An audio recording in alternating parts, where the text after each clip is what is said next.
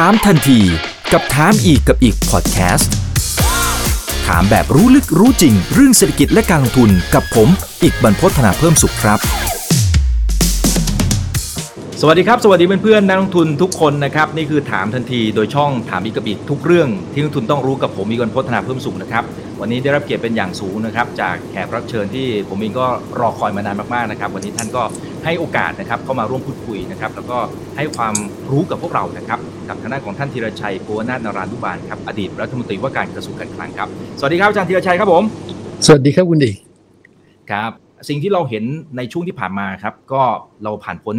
ในเรื่องของวิกฤตโควิด -19 ไปนะครับอย่างน้อยๆ คือเราเริ่มเห็นแล้วนะครับ ในเรื่องของวิธีการบริหารจัดการของหลาย ๆ ประเทศเนี่ยเริ่มควบคุมได้ค่อนข้างจะดีเพิ่มมากขึ้นนะครับ เศรษฐกิจจะดูในมุมไหน GDP PMI ต่างๆ ก็เริ่มที่จะฟื้นแล้วนะครับ แต่ ตอนนี้หลาย ๆ ท่านในระดับโลกครับอาจารย์ธีรชัยนะครับทั้งคุณเรดาริโอก็ดีนะครับแล้วก็คุณมูฮัมหมัดเอวิเลียนเนี่ยนะครับเขาก็ค่อนข้างกังวลเหมือนกัน เขาบอกว่า crash is coming นะครับคือภาวะวิกฤตเนี่ยมันกำลังจะมานะสิ่งสิ่งที่ท่านเหล่านี้ซึ่งซึ่งเป็นคนระดับโลกนะอาจารย์ธีรชัยเขากังวลมากเกินไปหรือเปล่าครับคืองี้ครับเอ่อไอโควิดเนี่ยนะมันเป็นสถานการณ์เนี่ยที่ผมต้องใช้คำว่า ปราบเซียนในการวิเคราะห์เศรษฐกิจเลยนะครับ เพราะว่าเวลามันเกิดไอโควิดเนี่ยนะครับมันมีการล็อกดาวน์เนี่ยแล้วก็กิจกรรมทางเศรษฐกิจเนี่ยมันชะลอรุนแรงเนี่ยนะครับอยู่ช่วงหนึ่ง หลังจากนั้นเนี่ยรัฐบาลหลายรัฐบาล โดยเฉพาะยิ่งรัฐบาลสหรัฐ แล้วก็รัฐบาลในยุโรปนั้นเนี่ยนะครับ ก็มีการทุ่มเงินนะครับ ทั้งในเรื่องของนโยบายการคลังโปรยเงินจากเฮลิคอปเตอร์ แล้วก็นโยบายการเงินเนี่ยนะครับ มีการบูมเศรษฐกิจเนี่ยนะครับอย่างหนักเลย เรียกว่าหลายคนบอกว่าเงินที่ใช้เนี่ยในการกู้ปัญหาวิกฤตครั้งนี้เนี่ยในสหรัฐเนี่ยเชื่อไหมครับว่าเท่ากับเงินที่ใช้ในการแก้ปัญหาวิกฤตก่อนหน้าเนี่ยสี่ห้าวิกฤตรวมกันยังไม่เท่าครั้งนี้เลย เพราะฉะนั้นเนี่ย เรากำลังเผชิญกับสภาพนะครับ หลังจากโควิดฟื้นเนี่ยซึ่งมันเป็นการฟื้นเนี่ยนะครับ โดยอาศัยยา มอร์ฟีนนะครับ โดยอาศัยไอการให้น้ำเกลือกลูโคสกระตุ้นเนี่ยนะครับซึ่งเป็นลักษณะที่ใหญ่โตไม่เคยมีมาก่อน แล้วไอ้ตรงนี้แหละครับ ในระหว่างที่มันมีผลเนี่ยนะครับในในเชิงบวกเนี่ย จากการให้กลูโคสนะครับการให้น้ำเกลือนั้นเนี่ยเราก็จะเห็นนะครับว่ากำลังซื้อนะครับของคนในสหรัฐนั้นพุ่งสูงขึ้นทำให้มีการสั่งซื้อสินค้าเนี่ยจากทั่วโลกนะครับโดยเฉพาะยิ่งจากประเทศจีนเนี่ยนะครับมากมายมหาศาลที่สำคัญก็คือว่าไอ้สินค้าที่สั่งซื้อนั้นเนี่ยมันก็ทำให้เกิด supply chain เนี่ยนะครับผลกระทบเนี่ยในเชิงบวกเนี่ยไปทั่วหลาย ๆ ประเทศในเอเชียเลย ประเทศไทยเนี่ยนะครับ ยังจำได้ว่าปีที่แล้วเนี่ยตัวเลขส่งออกอยู่ดี พุ่งสูงขึ้นเลยพวดพลาด จนกระทั่งรัฐมนตรีกระทรวงพาณิชย์เนี่ยออกมาแถลงข่าวด้วยตัวเองนะครับ ดีอกดีใจแล้วก็ประกาศเลยว่า โอ้มีแผนจะทำอย่างโน้นอย่างนี้อะไรไปในอนาคตเนี่ยนะครับ ตรงนี้แหละที่ผมพยายามจะชี้นะครับว่า ถ้ามองไม่ทะลุนะครับนะครับ ก็จะไม่เข้าใจนะครับว่าสิ่งที่เกิดขึ้นนั้นเป็นมาตรการเนี่ยจากการอัดฉีดชั่วคราว แล้วบัตรนี้ การอัดฉีดชั่วคราวนั้นเนี่ยยุติลงนะครับทางสหรัฐเนี่ยไม่สามารถจะผ่านกฎหมายเพื่อที่จะอัดเงินได้อีกแล้วล่ะ เพราะว่ามันไปทำให้เงินเฟ้อการอัดเงินเนี่ยเข้าไปเนี่ยนะครับสองสามระลอกนั้นเนี่ยมันทำให้เงินเฟ้อจนกระทั่งเวลานี้คะแนนนิยมของรัฐบาลไบเดนเนี่ยตกอย่างไม่เคยมีมาก่อน ในขณะเดียวกันนั้นเนี่ยนะครับในเรื่องของทางสหรัฐนั้นเนี่ยพอเวลามันเกิดปัญหาเงินเฟ้อ สิ่งที่ก็ต้องทำขณะนี้ก็คือว่าจะต้องหาทางที่จะดูดกลับสภาพคล่องเนี่ยนะครับ จากระบบการเงินนั้นเนี่ยธนาคารกลางไอ้เฟดเนี่ยของสหรัฐเนี่ยเวลานี้กำลังจะมีปัญหาหัวปวดหัวขนาดใหญ่ ว่าการดูดกลับสภาพคล่องนั้นเนี่ยจะทำอย่างไรจึงจะทำให้เศรษฐกิจเนี่ยมันเป็นลักษณะที่เรียกว่า soft landing คือไม่ใช่เรือบินที่หัวทิ่มลง แต่ค่อยๆ ร่อนลงได้ ซึ่งอันนี้ บอกตามตรงว่าไม่ง่าย ไม่ง่ายแล้วนี่นอกเหนือจากนั้นเนี่ยมันยังมีคือสหรัฐนั้นเนี่ยในแง่ของปริมาณเศรษฐกิจนั้นเนี่ยประมาณ 24%เนี่ยของเศรษฐกิจโลกนะครับ แต่มันมีอีก 2 พื้นที่นี่นะครับ ซึ่งก็มีศักยภาพมีขนาดทางเศรษฐกิจเนี่ยก็ใหญ่เหมือนกัน ประประเทศที่ใหญ่เป็นอันดับสองของโลกขนาดนี้คือจีนครับ ซึ่งมีสัดส่วนประมาณ 18%จีนก็เจอปัญหานะครับมีการเป่าให้มันเกิดฟองสบู่ โดยยิ่งยิ่งในธุรกิจอสังหาริมทรัพย์เนี่ยนะครับในประเทศจีนนั้นเนี่ยยาวนานมาเนี่ยเป็นนับไปร่วม 20 กว่าปีนะครับแล้วมันเลยทำให้ราคาอสังหาริมทรัพย์นั้นเนี่ยพุ่งสูงขึ้น เกินกว่าที่ควรจะเป็น แล้วกลายเป็นว่ามันกระตุ้นเนี่ยให้บริษัทที่พัฒนาอสังหาริมทรัพย์นั้นเนี่ยพยายามจะหมุนเงินเนี่ยนะครับ โดยอาศัยเงินล่วงหน้าเนี่ยจากการขายคอนโดเนี่ยบนแผ่นกระดาษนะครับมากเกินไป แล้วเวลานี้กำลังจะถูกเช็คบินแล้ว เพราะฉะนั้นเนี่ยเศรษฐกิจอันดับสองของโลกประมาณ 18%ของ GDP โลก ก็กำลังจะเผชิญปัญหา ว่าจะ soft landing ได้หรือไม่ทีนี้ยังมีอีกพื้นที่หนึ่งครับ ซึ่งก็มีสัดส่วน GDP เนี่ยประมาณใกล้ๆกับจีนประมาณ 18%ของ GDP โลกนะก็คือยุโรปยุโรปนั้นเนี่ยนะครับมันมีปัญหาก่อนหน้านี้อาจจะไม่ไม่ไม่รุนแรงเท่ากับสหรัฐแต่ว่าปัญหาเวลานี้เนี่ยเรากำลังมองถึงสงครามเนี่ยนะครับ ซึ่งกำลังจะอาจจะเกิดขึ้นเนี่ยระหว่างรัสเซียกับยูเครนนะครับรบแล้วถ้าเกิดขึ้นเมื่อไหร่เนี่ยนะครับ ด่านหน้าในการที่จะต้องเผชิญกับปัญหาทางเศรษฐกิจเนี่ยที่จะเกิดขึ้นกับสงครามนี้ก็คือยุโรปเนี่ยแหละนะครับแล้วนอกจากในเรื่องของปัญหาที่จะเกิดขึ้นถ้าเกิดถ้าหากรัสเซียบุกเข้าไปในยูเครนแล้วเนี่ยมันจะมันจะลามไปไม่ใช่เฉพาะในเรื่องของในเรื่องของความมั่นคง มันจะลามไปในเรื่องของภาคธุรกิจเนี่ยนะครับได้ง่าย เพราะฉะนั้นเนี่ยสามพื้นที่ของโลกเนี่ยนะครับสหรัฐ จีนแล้วก็ยุโรป GDP รวมกัน 60%ของโลกเนี่ยเวลานี้เนี่ยนะครับมองไปข้างหน้าเนี่ยมันจะถามว่าเป็นระเบิดเวลาหรือไม่ มันก็มีลักษณะน่ากลัวอยู่ตรงนั้นนะครับอ่าเดี๋ยวจะเจาะไปทีละภูมิภาคนะครับ เริ่มจากระเบิดเวลาลูกไหนที่ที่ดูแล้วน่ากลัวน่าเป็นห่วงมากที่สุดครับอเมริกาสภาพยุโรปแล้วก็ทางฝั่งของจีนครับผม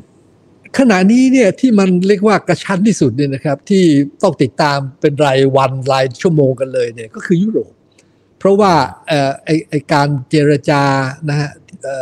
พาทีเนี่ยในส่วนของไอ้รัสเซียยูเครนนั้นเนี่ยมันเหมือนกับว่าเดินหน้าถอยหลังเนี่ยนะครับหลายคนในเวลานี้มองดูเนี่ยไม่แน่ใจว่ามันจะเกิดอะไรขึ้น ล่าสุดเนี่ยคุณเด็กจะเห็นนะครับว่ามันมีข่าวตลาดหุ้นบูมนะครับตลาดคริปโตในบูม ทุกคนโล่งหายใจโล่งเพราะว่ารัสเซียนั้นเนี่ยนะครับปรากฏว่ามีข่าวว่าถอนกำลังในบางส่วนเนี่ยนะครับกลับลมกลองนะครับมันซึ่งซึ่งก็น่าจะทำให้บรรยากาศมันคลี่คลายนี่ครับถูกไหมฮะแต่ว่าบรรยากาศมันคลี่คลายแน่นอน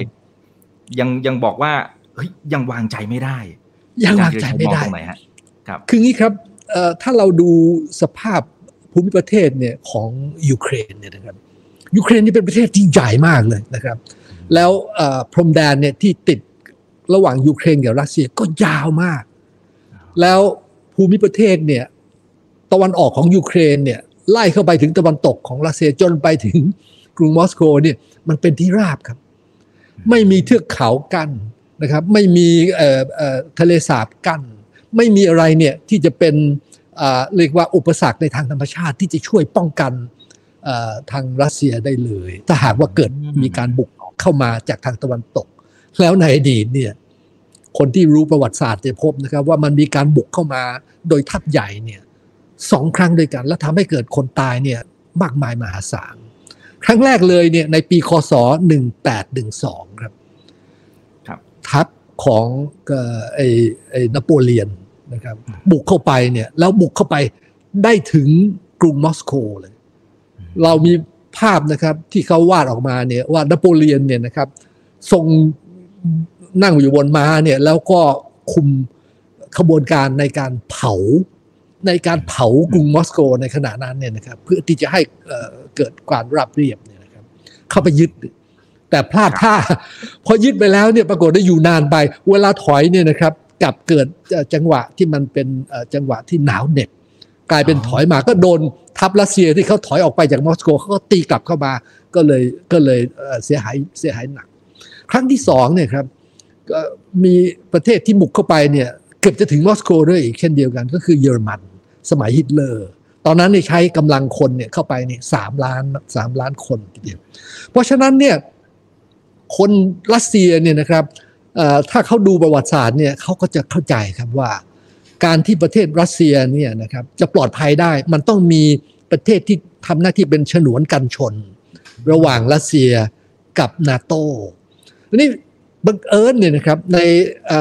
อดีตเนี่ยหลังจากสหภาพโซเวียตเนี่ยล่มสลาย แล้วก็มีการแยกประเทศออกมาเนี่ยเป็นยูเครนเนี่ยนะครับรัฐบาลยูเครนในอดีตนั้นเนี่ยมันก็คือคุณมือของรัสเซียนั่นแหละนะครับ แล้วก็ สบายใจได้ในแง่ของรัสเซียเนี่ยว่าไอ้นี่คงไม่เข้าไปซบยุโรปอะไรเนี่ยทีนี้เกิดการเปลี่ยนแปลงครับ เปลี่ยนแปลงในปี 2019 นั่นเองนะครับยูเครนเกิดมีการจลาจลนะครับ แล้วประธานาธิบดีคนในขณะนั้นก็ต้องหนีหนีไปนะก็หนีเข้าไปเลยรัสเซียเขาก็เลือกตั้งกันใหม่ ปรากฏว่าประธานาธิบดีคนใหม่ในปัจจุบันเนี่ยนะครับที่ที่ชนะอย่างท่วมท้นเนี่ย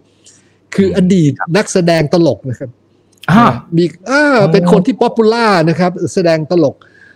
แล้วเขาขึ้นมาแล้วเนี่ยนะครับ ก็ปรากฏว่าก็มีปฏิสัมพันธ์เนี่ยกับทางสหรัฐเนี่ยนะครับ เยอะทีเดียวเขาก็จัดนะครับให้บริษัทไอ้ไอ้ไอ้ไอ้น้ำมันนะครับ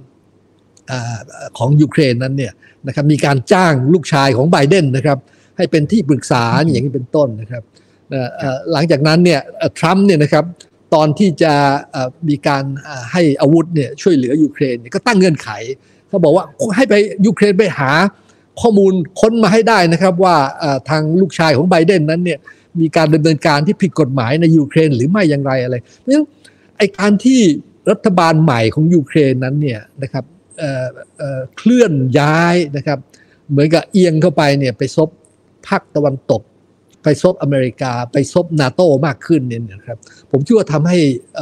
คนรัสเซียมีความระแวง และโดยเฉพาะยิ่งปูตินเนี่ยเขาคงจะมีความระแวง แล้วล่าสุดเนี่ยนะครับเนี่ยผมจะเพิ่งเพิ่งจะโพสต์ข้อมูลลงไปใน Facebook เนี่ยเมื่อกี้นี่เองเนี่ยเมื่อวานนี้เองนะครับ รัฐมนตรีต่างประเทศเนี่ยของยูเครนเนี่ยก็ออกมานะครับแถลงคือเขียนลงไปในทวิตเตอร์ของเขาเองเนี่ยว่า นโยบายในการที่จะขอเข้าร่วมนาโตของยูเครนนั้น ยังยืนอยู่ ยังไม่ได้ล้มเลิกนะ ยังจะเหมือนเดิมนะครับ แล้วคนที่จะมีสิทธิ์ในการจะพิจารณาตรงนี้เนี่ยก็มีแต่ยูเครนและนาโตเท่านั้นที่ออกมาย้ำอีกทีอย่างนี้นะครับเพราะฉะนั้นย้ำอย่างนี้เนี่ยในความเห็นผมเนี่ย ผมคิดว่ามันไม่ใช่คำตอบเนี่ยที่จะทำให้การในเชิงการทูตนั้นเนี่ยเป็นเป็นที่ยอมรับได้ ระหว่างยูเครน รัสเซียกับปูตินตอนนี้ทำไมเวลานี้อยู่ดีๆ มีการมีการย้ายกำลังเนี่ยครับกลับคืนบางส่วน คืองี้ครับ ผมเปิดเช็คดูเนี่ยนะว่าอุณหภูมิเนี่ยนะครับปกติเนี่ยในเดือนกุมภาพันธ์ในปีต่างๆเนี่ยที่ผ่านมาในอดีตเนี่ยมันมันจะอยู่ประมาณเท่าไหร่ มันติดลบ มันติดลบทุกวันนะครับ คือสูงสุดติดลบน้อย ต่ำสุดติดลบมาก สูงสุดเนี่ยติดลบหนึ่งหนึ่งองศาเซลเซียสคือต่ำกว่าศูนย์แล้วต่ำสุดเนี่ยนะครับ ติดลบแปดเพราะฉะนั้นเนี่ยนะครับ ครับ ปีปกตินะครับ ป่านี้เนี่ยพื้นดินระหว่างรัสเซียกับยูเครนเนี่ยมันเป็นน้ำแข็งไปแล้ว มันสามารถจะเคลื่อนย้ายรถถัง แล้วก็ปืนใหญ่เนี่ยเข้าไปขณะนี้ทำไม่ได้ ปรากฏว่าในสัปดาห์หน้าเนี่ยครับ ผมเช็คข้อมูล อากาศดูแล้วเนี่ยสัปดาห์หน้ากลับจะยิ่งอุ่นขึ้นอีก แล้วอุ่นขึ้นถึงขนาดโน่นเลยเข้าไปเป็นเก้าสูงสุดเนี่ยกลายเป็นเก้าเป็นบวก บวกเก้าองศาเซลเซียสอย่างเงี้ยนะฮะนั่นสูงสุดแล้วนะครับเออเพราะฉะนั้นเนี่ยนะครับดูอาการอย่างนี้แล้วเนี่ยยังไงก็ต้องขยับอะไรกับบางอย่าง เพราะว่ามันยังเคลื่อนไปข้างหน้าไม่ได้ ในระหว่างนี้ถ้าให้ผมเดานะ ผมคิดว่าถ้าผมเป็นปูติน ผมก็จะต้องมีลีลาในการเต้นลำนะครับ เพื่อที่จะทำให้อ่า มันมีลักษณะเหมือนกับว่าทุกอย่างดีขึ้นอะไรต่างๆ เพราะว่ามันขนาดนี้ทำอะไรไม่ได้ แต่ว่าผมกำลังกำลังเล็งว่าปลายเดือนครับอพอพ้นเพราะว่าผมดูคร่าวๆแล้วเนี่ย พอพ้นสัปดาห์นี้ไปแล้วเนี่ยอากาศมันจะกลับไปปกติ ถ้ากลับถ้ากลับไปปกติเมื่อไหร่เนี่ยก็ความเสี่ยงที่จะเกิดสงครามผมคิดว่ายังมีอยู่ อืมครับครับโอ้โห เอออย่างนี้อย่างนี้ฉากทัดหรือว่าซีนารีโอมันจะเป็นรูปแบบไหนได้บ้างครับ เช่นมันจะนำไปสู่ในเรื่องของสงครามเต็มรูปแบบเลยไหมครับ หรือว่ามันแค่เป็นสงครามเย็นในเชิงจิตวิทยา ชักกระเยาะไปชักกระเยาะกันมานะครับ คนไหนที่เป็นนักลงทุนก็จะเสียวไปเสียวมา มันมันน่าจะเป็นในรูปแบบไหนได้บ้างครับผม ถ้าเราย้อนไปดูตลาดหุ้นในสหรัฐเนี่ยในปี 2014 ที่รัสเซียบุกเข้าไปในยูเครนในขณะนั้นเนี่ยแต่ว่าหยุดบุกเข้าไปเนี่ยยึดแค่แหลมไครเมียอยู่ด้านล่างนะครับ ตอนนั้นเนี่ยการตอบโต้การแซงชั่นเนี่ย ในสมัยโอบามานั้นเนี่ยมีแต่มันแบบพอเป็นท่าทีพอสมควร ไม่กระทบตลาดหุ้นเลยนะนะฮะหลังจากรัสเซียบุกเข้าไปตลาดหุ้นในสหรัฐมันก็ยังวิ่งขึ้นมาเหมือนเดิมเลยนะครับทีนี้ในครั้งนี้เนี่ยมันมีจีนเนี่ยที่คอยจับจ้องอยู่แล้วเวลานี้เนี่ยนะครับจีนเนี่ยโดนสหรัฐเนี่ยแกล้ง โดยการบีบไม่ให้หัวเว่ยเนี่ยนะครับ สามารถที่จะซื้อไอ้ไอ้ไอ้ชิป เพื่อจะมาทำอ่าไอ้ไอ้ไอ้ไอ้คอมพิวเตอร์ แล้วก็เพื่อจะมาทำมือถือเขาได้ แล้วไอ้พอตอนแรกบอกไม่ให้ไม่ขายชิป ก็โอเคเขาบอกงั้นไม่เป็นไรผมก็จะตั้งโรงงาน ก็ไม่ให้ขายเครื่องนะครับอ้าวเพราะไม่ให้ขายเครื่องเวลานี้เนี่ยนะครับ ก็กลายเป็นว่าทางจีนเนี่ยก็ค่อนข้างจะเดือดร้อน แล้วถ้าจีนเดือดร้อนเนี่ยนะครับ แล้วเราถามว่าประเทศไหนเป็นประเทศที่ผลิตชิป อันดับหนึ่งของโลกเลย ก็คือไต้หวัน อันดับหนึ่งนะเพราะฉะนั้นเนี่ยนะครับ ถ้าเกิดอยู่ดีๆเนี่ยจีนจะจะเหมือนกับจะโต้กลับบ้างเนี่ยนะครับ แล้วไปทำอะไรเนี่ยทำให้การเคลื่อนย้าย เพราะว่าอย่าลืมการผลิตชิปเนี่ยนะครับ ในไต้หวันเนี่ยมันไม่ใช่เกิดขึ้น โดยไม่ต้องมีการเคลื่อนย้ายต้องเคลื่อนย้ายของทำตรงนี้นะครับ บางส่วนเสร็จแล้วก็วิ่งไปทำที่โน่นย้ายประเทศไปทำที่นั่นอะไรนี่เต็มไปหมดเลยเพราะฉะนั้น ถ้าเกิดการขนส่งทางเรือหรือทางอากาศอะไรเนี่ยของออกเข้าออกไต้หวันนี่เกิดปัญหาขึ้นมาเนี่ยมันก็มันก็จะทำให้ขบวนการผลิตชิปเนี่ยมันไม่ใช่เดือดร้อนเฉพาะจีนมันจะเดือดเดือดร้อนกันไปทั่วโลกเลยนะครับนั้นในส่วนนี้เนี่ยสหรัฐเนี่ยขณะนี้ก็ติดขัดว่า ไม่ตอบโต้เลยก็ไม่ได้ แต่ตอบโต้แรงเกินไปไอ้คนที่เดือดร้อนหนักจริงๆ มันคือยุโรป มันเป็นด่านหน้า สหรัฐมันไม่ได้เดือดร้อนแล้วไอ้คนที่เดือดร้อนมากเวลานี้เนี่ยนะครับมันจะเป็นอยู่ที่อาจจะไม่ใช่ราคาน้ำมันนะราคาน้ำมันมันจะขึ้นเนี่ยนะครับสูงขึ้นเนี่ยผมคิดว่าอาจจะชั่วคราวเท่านั้นเอง เพราะว่าที่ผ่านมานั้นเนี่ยสหรัฐเนี่ยมีการพัฒนาการผลิตน้ำมันที่เราเรียกว่าเชลออยนะครับที่ที่เป็นน้ำมันมาจากหินไอ้เนี่ยหินเชลเนี่ยแล้วปรากฏว่าต้นทุนมันแพง เพราะฉะนั้นเนี่ยพอราคาน้ำมันน้ำมันมันลดลงมาเนี่ยเขาต้องเบรกไว้ก่อน เบรกไว้ขนาดนี้นะครับ แต่พอเบรกไว้อย่างนี้แล้วเนี่ยนะครับ อ่า ถ้าราคาน้ำมันสูงขึ้นไป โอ้ไม่เกิน 6 เดือนเนี่ยนะครับ การผลิตในสหรัฐเนี่ยก็จะกลับมาใหม่เพราะฉะนั้นราคาน้ำมันผมว่าก็ไม่นานก็จะก็จะเคลียร์ แต่ปัญหามันจะอยู่ที่ราคาก๊าซครับ เพราะเวลานี้เนี่ยก๊าซเนี่ยในยุโรปเนี่ยใช้ก๊าซเนี่ยจากรัสเซียเนี่ยประมาณหนึ่งในสามแล้วสมมุติว่าเกิดคือรัสเซียเขาคงไม่หยุดที่จะขายก๊าซนะเพราะว่ามันเป็นประโยชน์ของเขาอะ แต่ถ้าสมมุติว่านะครับสมมุติว่ามาตรการ sanction จากสหรัฐเนี่ยมันออกมาแบบรุนแรงแบบเวอร์อย่างเวลานี้เขาก็ประกาศบอก ถ้าเกิดบุกเมื่อไหร่นะไอ้ไอ้เส้นท่อใหม่เนี่ยนะครับ ที่ที่ที่ทางรัสเซียเขาวางที่เขาเรียก Nord Stream เบอร์สองเนี่ยจะไม่ให้ใช้รัสเซียเขาไปเดือดร้อนอะไร เพราะว่ามันยังไม่ได้เปิดใช้ใช่ไหมครับ ก็ไม่เดือดร้อนอะไร แต่ว่าถ้าเกิดเขาไป sanction เช่น สมมุติเกิดปิดไม่ให้รัสเซียเนี่ยเข้าระบบ SWIFT ระบบการโอนเงินระหว่างประเทศ หรือทำอะไรแบบชนิดรุนแรงแบบภาษาอังกฤษเขาใช้คำว่า nuclear option คือมันเป็นการตอบการแซงชั่นแบบชนิดที่จะเอาให้ตายอย่างนี้นะครับรัสเซียมันก็จะต้องเบรกการส่งก๊าซเนี่ยไปให้ยุโรป หันไปส่งให้กับจีนหรืออะไรเงี้ยแทน เมื่อนั้นเนี่ยยุโรปบุ่นเลย เพราะว่าต่อให้สหรัฐเนี่ยเวลานี้สหรัฐก็อ้างนะครับว่าเขาก็จะไปเปิดโอกาสเนี่ยให้ภาคเอกชนในสหรัฐเนี่ยผลิต ก๊าซธรรมชาติเหลวเนี่ยส่งให้กับยุโรปทางเรือนะครับ แล้วก็ไปคุยกับกาตาร์ในการที่จะนำเอาไอ้ก๊าซธรรมชาติเหลวเนี่ยลอยเรือเนี่ยนะครับเข้ามาแต่ว่าอย่าลืมการส่งก๊าซทางเรือเนี่ยมันไม่เหมือนส่งทางท่อ ท่อนี่มันมาเนี่ยทุกวินาที เรือนี่มาแล้วมันต้องมาเข้าคิวนะครับ แล้วไอ้ท่าเรือเนี่ยที่มันจะรับเรือเนี่ยได้มันก็ต้องเป็นท่าเรือที่มีท่อ ไม่ใช่ไปท่าไหนก็ได้ แล้ว speed ในการรับเนี่ยนะครับ speed ในการแล้วก็สถานที่ในการที่จะเก็บกักรักษาไว้ไม่ไม่หมู เพราะฉะนั้นเนี่ยนะครับไอ้ตรงนี้เนี่ยถ้าเกิด sanction แรงเนี่ยผมว่ามันเจ็บทั้งคู่ ผมเลยเดานะว่าว่าว่าสุดท้ายเนี่ยลักษณะของการตอบโต้อาจจะไม่ถึงกับแรงเท่าไหร่นะครับ แต่ว่าไอ้ส่วนที่เราต้องกังวลต่อคือว่าถ้าไม่แรงเท่าไหร่เนี่ยนะครับอ่าแล้วจีนก็จะทำยังไงต่อกับไต้หวันไอ้นั่นจะเป็นอีกช็อตหนึ่งซึ่งผมคิดว่าเนี่ยอันเนี้ยน่าติดตามทีเดียว อืมอืมเดี๋ยวผมขอดูหน่อยนะครับ ว่ามีคนไหนที่มีคำถามที่เกี่ยวข้องกับทางฝั่งของรัสเซียหรือไม่เราไปทีละภูมิภาคเลยนะครับเออเนี่ยคุณจุ๊บนะครับเขาบอกว่าโอ้ใครจะกล้าบุกรัสเซียไม่มีใครกล้าหรอกนะครับ รัสเซียเขาแข็งแรงนะครับนะฮะเออคุณพี่พริกไทยบอกเคยไปเที่ยวรัสเซียช่วงหน้าร้อนค่ะ กลางวันค่ะกลางวัน 6 องศากลางคืนติดลบหนึ่งค่ะ อาจารย์ธีรชัยครับนะฮะอย่างนี้แสดงว่าเป็นหนึ่งในหนึ่งในกลยุทธ์ของเขาด้วยไหมครับที่ที่เขามา กดดันอะไรต่างๆ ในช่วงที่มันเป็นช่วงฤดูหนาวแบบนี้นะครับ มันเป็นหนึ่งในในสิ่งที่เขาทำตั้งใจทำในช่วงเวลาแบบนี้เลยไหมฮะอันนี้แน่นอนเลย เพราะว่าไปไปตั้งท่าแบบนี้เนี่ยนะครับในช่วงฤดูใบไม้ผลิเขาเข้าไม่ได้ฝนมันจะตกเยอะแล้วดินมันจะเป็นโคลน ก็ที่ผ่านมาเนี่ยนะครับ เอารถถังไปวิ่ง วิ่งไปวิ่งมาเนี่ยนะครับรถถังมันจมลงไปในโคลน ต้องเอารถยกแมคโครเนี่ยไปขุดรถถังออกจากโคลน นี่เพิ่งเกิดเมื่อเมื่อสัปดาห์ที่แล้วเอ่อเพราะฉะนั้นเนี่ยนะครับเอ่อไอการที่รอให้พื้นเนี่ยเป็นน้ำแข็ง อันนี้เป็นยุทธศาสตร์หลักเลยของทางรัสเซียครับ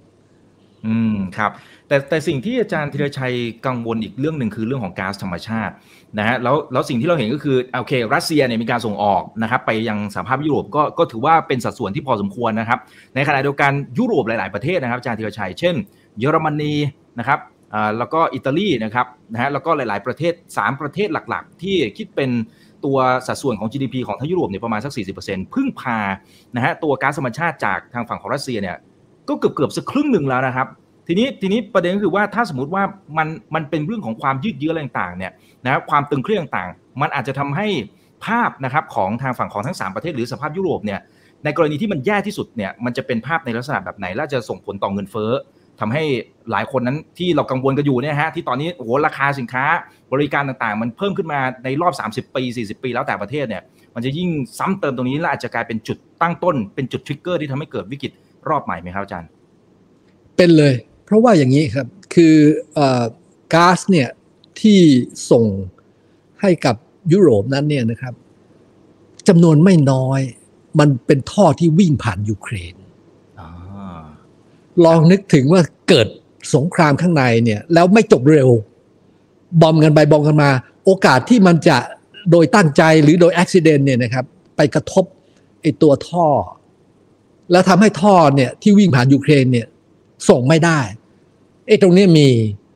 แล้วถ้าเกิดอุบิเหตุดังนั้นเนี่ยนะครับ สิ่งที่เกิดขึ้นก็คือว่าไอ้ไอ้ไอ้ไอต้นทุนนะครับของการทำไฟฟ้า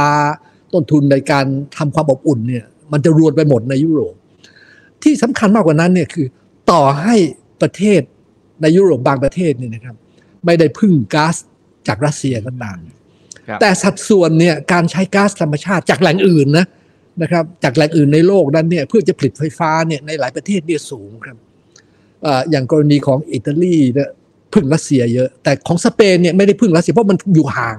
สเปนอยู่ตะวันตกไปเลยเนี่ย แต่ก็ยังใช้ก๊าซเนี่ยเป็นสัดส่วนที่สูง ตั้งประมาณสักถ้าผมจำไม่ผิดประมาณ 19-20%เพราะฉะนั้นเนี่ยนะครับพอเวลาราคาก๊าซในตลาดโลกมันขึ้น ไอ้ประเทศที่ใช้สัดส่วนก๊าซสูง ไม่ว่าจะเป็นสเปนหรืออังกฤษอะไรก็กระทบหมดละเพราะฉะนั้นยุโรปเนี่ยกระเทือนแน่นอนนะครับแต่นี้นอกเหนือจากกระเทือนในเรื่องของออไอ้ตัวราคาก๊าซแพงแล้วเนี่ยมันยังมีปัญหาอีกว่า ไอ้ประเทศที่จะเจอปัญหาราคาก๊าซแพงเนี่ย คือประเทศที่มันหนี้เยอะอ่าชื่อนะครับครับกรีซชื่อประเทศอิตาลีประเทศสเปนอย่างนี้เนี่ยนะครับหนี่เยอะแล้วที่ผ่านมานั้นเนี่ยนะครับอ่าประคองตัวอยู่ได้เนี่ย เพราะดอกเบี้ยต่ำดอกเบี้ยเขากดเอาไว้ต่ำนี้ลองนึกถึงสภาพว่า พอสถานะตัวเองก็ตอนนี้ก็ชักไม่ดี ดอกเบี้ยในอเมริกาก็จะกำลังมีแนวโน้มกำลังจะขึ้นเนี่ยนะครับ ไอ้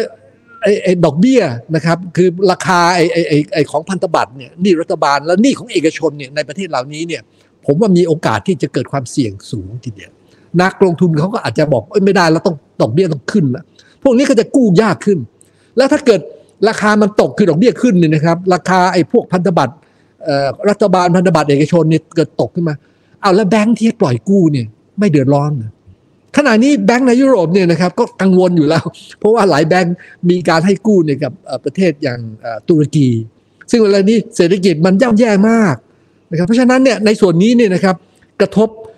ต่อยุโรปเนี่ยอาจจะลามไปจนถึงขั้นกระทบต่อตลาดการเงิน กระทบต่อตลาดแบงค์นี่นอกเหนือจากนั้นเนี่ยนะครับ ถ้าหากว่ามันเกิดการรบและไม่มีการตกลง คือพูดง่ายถ้าถ้าสหรัฐเนี่ย overreact นะครับมีปฏิกิริยาแบบชนิดเกินเกินเลยเนี่ยแล้วในที่สุดเนี่ยราคาก๊าซเนี่ยสูงแล้วอยู่นานเนี่ยสิ่งที่จะเกิดปัญหาตามมาคือราคาปุ๋ยครับเพราะปุ๋ยเนี่ยมันผลิตมันผลิตจากก๊าซธรรมชาตินะครับ พวกเออไอฟอสเฟตด้วยอะไรต่างๆ แล้วพอผลิตอย่างนั้นแล้วเนี่ยมันก็จะไปกระทบราคาอาหารอืมทั่วโลกเลย ทั่วโลกเลย นอกจากนี้เนี่ยไอตัวยูเครนเองเนี่ยนะครับเอ่อ แล้วก็รัสเซียเนี่ยเป็นแหล่งผลิตไอพวกอาหารประเภทเอ่อเขาเรียกอะไรเกรนธัญพืชประเภทประเภทอ่าธัญพืชประเภทอ่าไอไอ้ข้าข้าววสาสาลีลีอะไรต่างๆใหญ่โตมากนะครับนะแล้วไอแร่ธาตุเนี่ยนะครับที่เขาใช้เนี่ยในการผลิตชิปไอพวกคอมพิวเตอร์เนี่ยมาจากสองประเทศนี้เยอะมากแร่ธาตุนี้ผมไม่เคยได้ยินชื่อนีออนบ้างพาราเดียมบ้างอะไรเงี้ยนะครับอะถ้าเกิดไอ้ตรงนี้สะดุดก็ไปกันใหญ่อีกเพราะฉะนั้นเนี่ยผมเองเนี่ยคิดว่าในส่วนนี้นะครับไอ้ ยังไงผมเดานะว่า ผมผมผมผมเดาใจของปูตินเนี่ยผมคิดว่ายังไงเขาต้องเข้า ผมผมเดาว่างั้นนะครับ อาจจะผิดนะอืมแต่ถ้าเขาเข้าแล้วเนี่ยผมคิดว่าผมกำลังเดาว่าสุดท้ายเนี่ย ทางเอ่อสหรัฐเนี่ยนะครับ ก็อาจจะต้องยอมรับสภาพ ไม่ถึงกับตอบโต้แบบแบบถึงขนาดเรียกว่า ตัดแขนตัดขานะครับอ่าก็อืมเอ่ออาจจะต้องยอมรับสภาพแบบนั้น ถ้าเป็นแบบนั้นเนี่ยสถานการณ์ก็อาจจะไม่ถึงขั้นรุนแรง แต่มันจะส่งผลช็อตต่อไปนี่คือโอ้ถ้าเป็นอย่างนั้นมันจะให้ท้ายจีนหรือเปล่า ซึ่งอันนี้ต้องไปติดตามดูกันต่อไปครับครับ แต่ว่าในอดีตที่ผ่านมาเราเราไม่ได้บอกว่ามันกำลังจะเกิดขึ้นนะครับ แต่ว่าในอดีตที่ผ่านมาเราจะเห็นว่าหลาย ๆ ครั้งนะครับ ที่คะแนนนิยมของท่านผู้นำสหรัฐอเมริกาอาจจะเริ่มตกลงมาเนี่ยมันมักจะมีเนี่ยประเด็นเนี่ยสงครามหรือความขัดแย้งกับหลาย ๆ ประเทศ เพื่อเป็นการแล้วแล้วมันสามารถดึงคะแนนนิยมขึ้นมาได้จริง ๆ นะครับ อาจารย์ อย่างนี้ในท้ายที่สุดเนี่ยมันมันเท่ากับว่ามันมันกลายเป็นว่ามันอาจจะมีความสุ่มเสี่ยง อันนี้ถ้าเทียบกับสถิติในอดีตที่ผ่านมานะครับ มันมีความสุ่มเสี่ยงที่จะถึงขั้นเนี่ยสุดท้ายมันไปปะทะนู่นนี่นั่นอะไรต่างๆ แล้วก็อาจจะทำให้เกิดสิ่งที่เราคาดไม่คาดไม่ถึงอะไรขนาดนั้นเลยไหมครับ แล้วผลกระทบผมคิดมันว่าจะภาพจบมันผมจะคิดว่าเป็นยังไงครับกรณีของยูเครนคงไม่ถึงขั้นรุนแรงมาก เพราะว่ามันห่างไกลสหรัฐ แล้วอย่างที่ว่าผมว่าเวลานี้เนี่ยนะอย่าง การการเอ่อสู้กันในทางการเมือง เพราะว่าฝรั่งเศสเนี่ยกำลังจะมีการเลือกตั้งเนี่ยในเดือนเมษายนอ๋อครับใช่นะครับ เชื่อไหมเชื่อไหมว่ามีผู้สมัครลงสมัครเป็นให้เลือกเป็นประธานาธิบดีบางคนเนี่ยนะครับ อย่างน้อยสองคนแล้วที่ออกมาพูดชัดเจนเลยว่าเอ่อเอ่อต้องการจะมีนโยบายชัดเจนเลยว่า ถ้าหากว่าตัวเองชนะ แล้วเป็นประธานาธิบดีนะครับ จะให้ฝรั่งเศสประกาศ ในนาโต้ชัดเจนเลยว่าไม่รับยูเครนอืมเข้ามาเป็นสมาชิก คือทำให้รัสเซียสบายใจไปเลยนี่ที่เวลาที่มันออกไปในลักษณะของการเมืองภายในบางประเทศแล้วเนี่ย อันนี้น่าคิดครับครับอ่าได้ครับอ่าทางฝั่งยุโรปประมาณนี้ก่อนนะครับ เรายังมีอีก 2 ภูมิภาค ถัดมาเอาเอาฝั่งไหนก่อนดีครับ เหลืออเมริกากับทางฝั่งของจีน นะครับแล้วเดี๋ยวถ้ามีเวลาเดี๋ยวตอบคำถามจากเพื่อนๆนักลงทุน มีมีท่านหนึ่งใช้ชื่อคิมจองอึนนะครับ ก็เข้ามาด้วยบอกสวัสดีครับ สวัสดีครับท่านนะฮะเล่าสนุกมากนะครับโอเค เอาฝั่งไหนก่อนดีครับอเมริกาหรือจีนก่อนดีครับอ่าหรือหรือหรือเป็นทางฝั่งของจีนนี่ไหมครับ เมื่อกี้เราเราพาดพิงเราพูดถึงทางฝั่งของจีนอยู่หลาย ๆ ประเด็นอยู่เหมือนกัน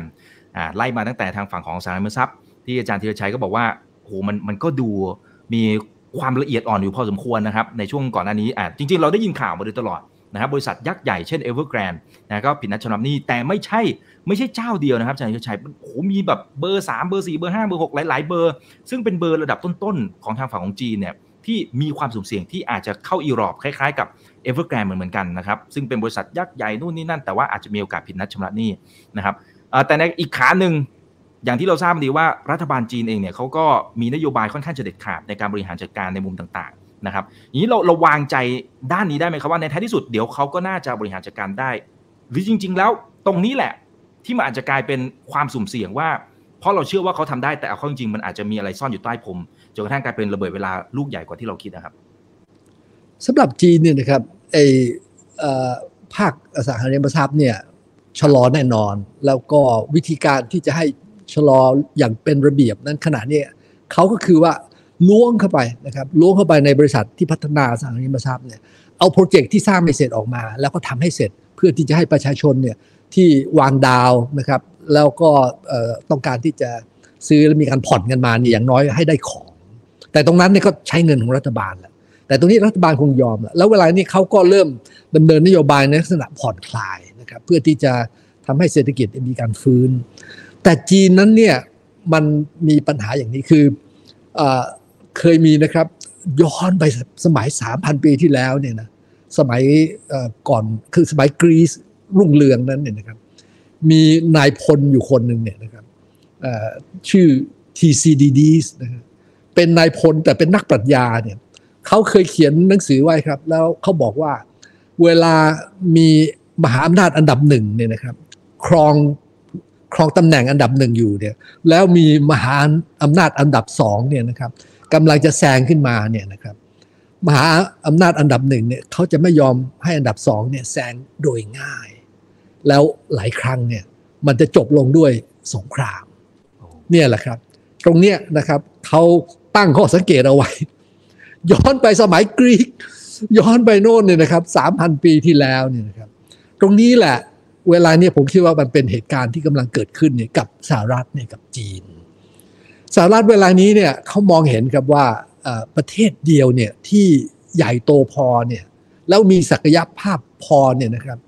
ที่จะสู้กับสหรัฐได้ ที่จะขึ้นมาเป็นอันดับหนึ่งแซงสหรัฐได้เนี่ยคือจีน จริงๆแล้วสหรัฐจะไปกังวลทำไมเขาเป็นจีนมันพันกว่าล้านคนเนี่ยนะครับนะ สหรัฐมีสามร้อยล้านเนี่ยระยะยาวยังไงเนี่ยมันก็จะต้องมันก็จะต้องโอกาสที่มันจะเป็นอันดับหนึ่งเนี่ยมันก็ในแง่ของขนาดเศรษฐกิจเนี่ยก็มี แต่ว่าสิ่งที่เราทางสหรัฐเนี่ยเขาเซอร์ไพรส์ก็คือว่า จีนนั้นเนี่ยนะครับไม่ได้โตขึ้นมาเนี่ยแบบเดียวกับไทยอะคือรับจ้างทำของนะครับเหมือนกับมีบ้าน แล้วก็เราก็เปิดให้เช่า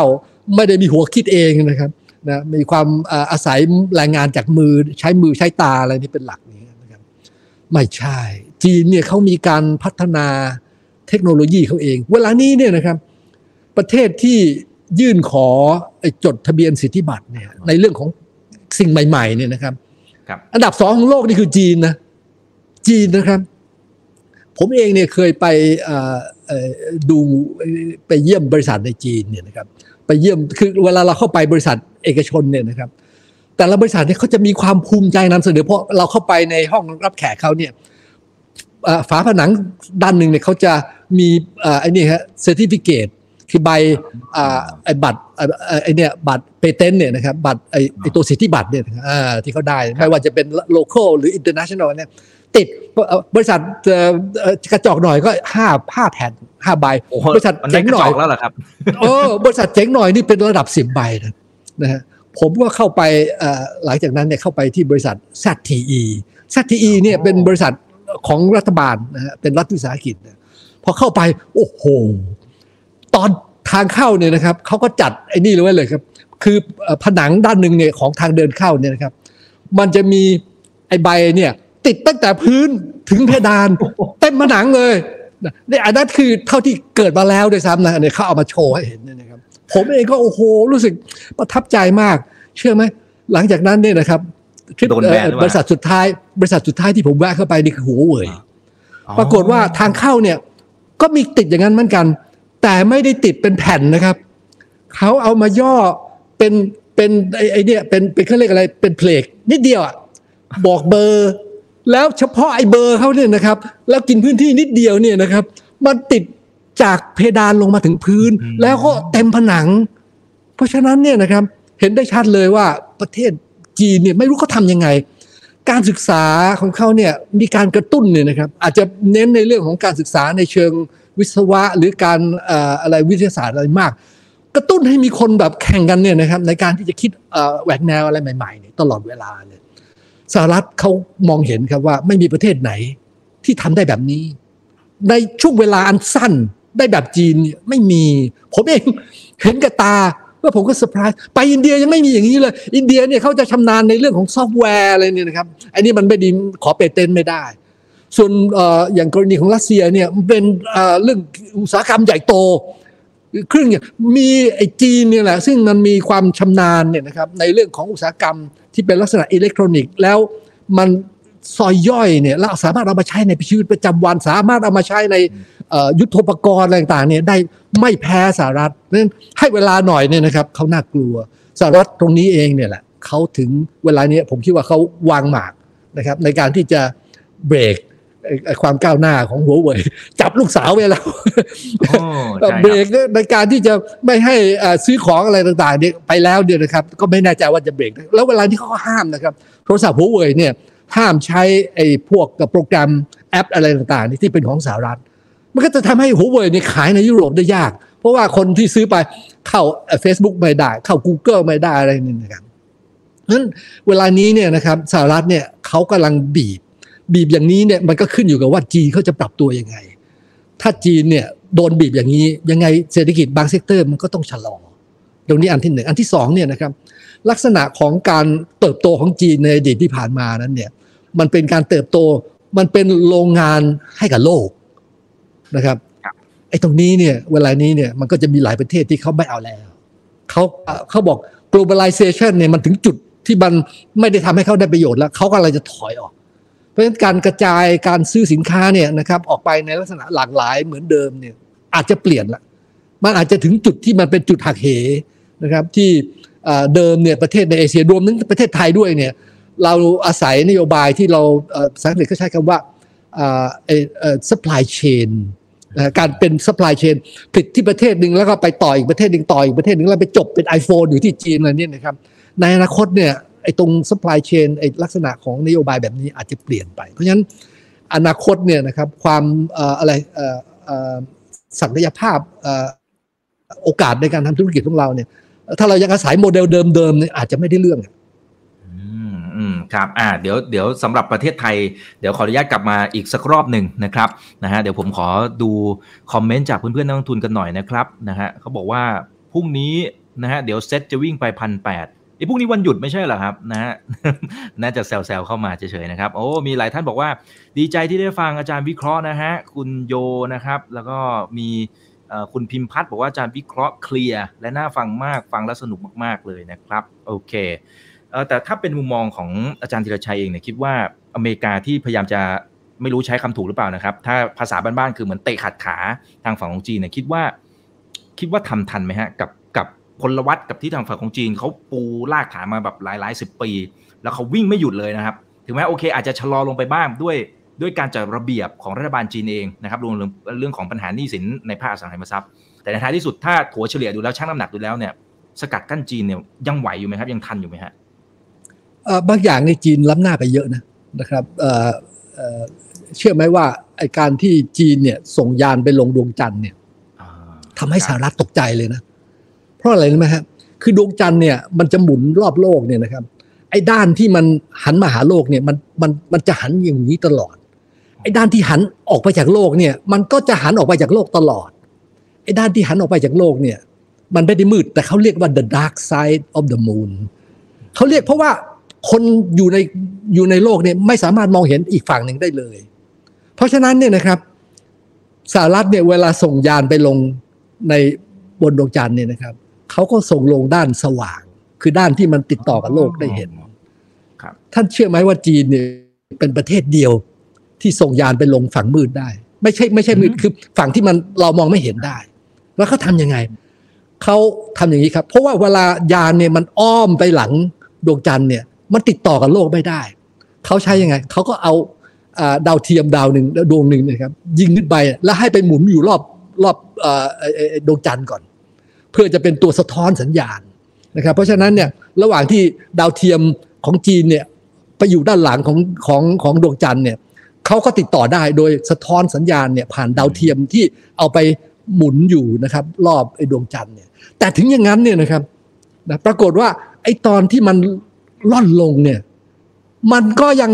ไม่ทัน เพราะว่ามันมีมันมันมีดีเลย์นะครับ ในการที่จะสัญญาณวิ่งไปวิ่งมาเพราะฉะนั้นจีนต้องทำยังไงเขาต้องทำให้ไอ้ตัวยานที่ที่ไปล่อนลงเนี่ย ต้องมี AI ต้องมีความคิดตัวเองที่คือเวลาจะลงเนี่ยนะครับ มันต้องสามารถถ่ายรูปลงแล้วบอกได้แล้วว่า โอ้ไม่ได้แล้วตรงนี้มันมีเอียงมากไป ไอ้ตรงนี้มันมีแหลมเหลืออะไรเพราะฉะนั้นขยับไปนิดๆหน่อยๆอะไรนี่นะครับแล้วมาถึงได้ลงปลอดภัย ทั้งหมดนี้เนี่ยนะครับ พอมีคนวิเคราะห์ออกมาแล้วเนี่ยนะครับสหรัฐนี่อึ้งเลย นอกจากนี้นะเวลาเนี้ยมีข่าวออกมาเนี่ยครับเมื่อเร็วๆเนี่ยจีนเนี่ยปรากฏว่าส่งจรวดนะครับ เป็นจรวดที่ที่ที่สามารถจะจะจะเป็นหัวรบนิวเคลียร์เนี่ยได้ แล้วปรากฏว่าไปได้เร็วกว่าความเร็วของเสียง ตรงนี้นะครับสหรัฐตกใจอีกเหมือนกันเพราะอะไร คือสหรัฐเนี่ยนะครับเขามีการเพราะสหรัฐนี่อยู่อยู่อเมริกาด้านเหนือ นะครับคือคือทวีปอเมริกาเขาอยู่ทวีปอเมริกาเหนือเพราะฉะนั้นเขาก็กลัวการโจมตีเนี่ยซึ่งยิงจรวดเนี่ยเข้ามาเนี่ยนะทางทางผ่านทางขั้วโลกเหนือเนี่ยโอ้เขาก็จะมีเอ่อเอ่อไออตัวที่จะเอาไว้ดักนะครับทำลายจรวดอะไรต่างๆฝั่งเหนือเนี่ยทิศเหนือเนี่ยเต็มเลยแต่ทางทิศใต้ไม่มี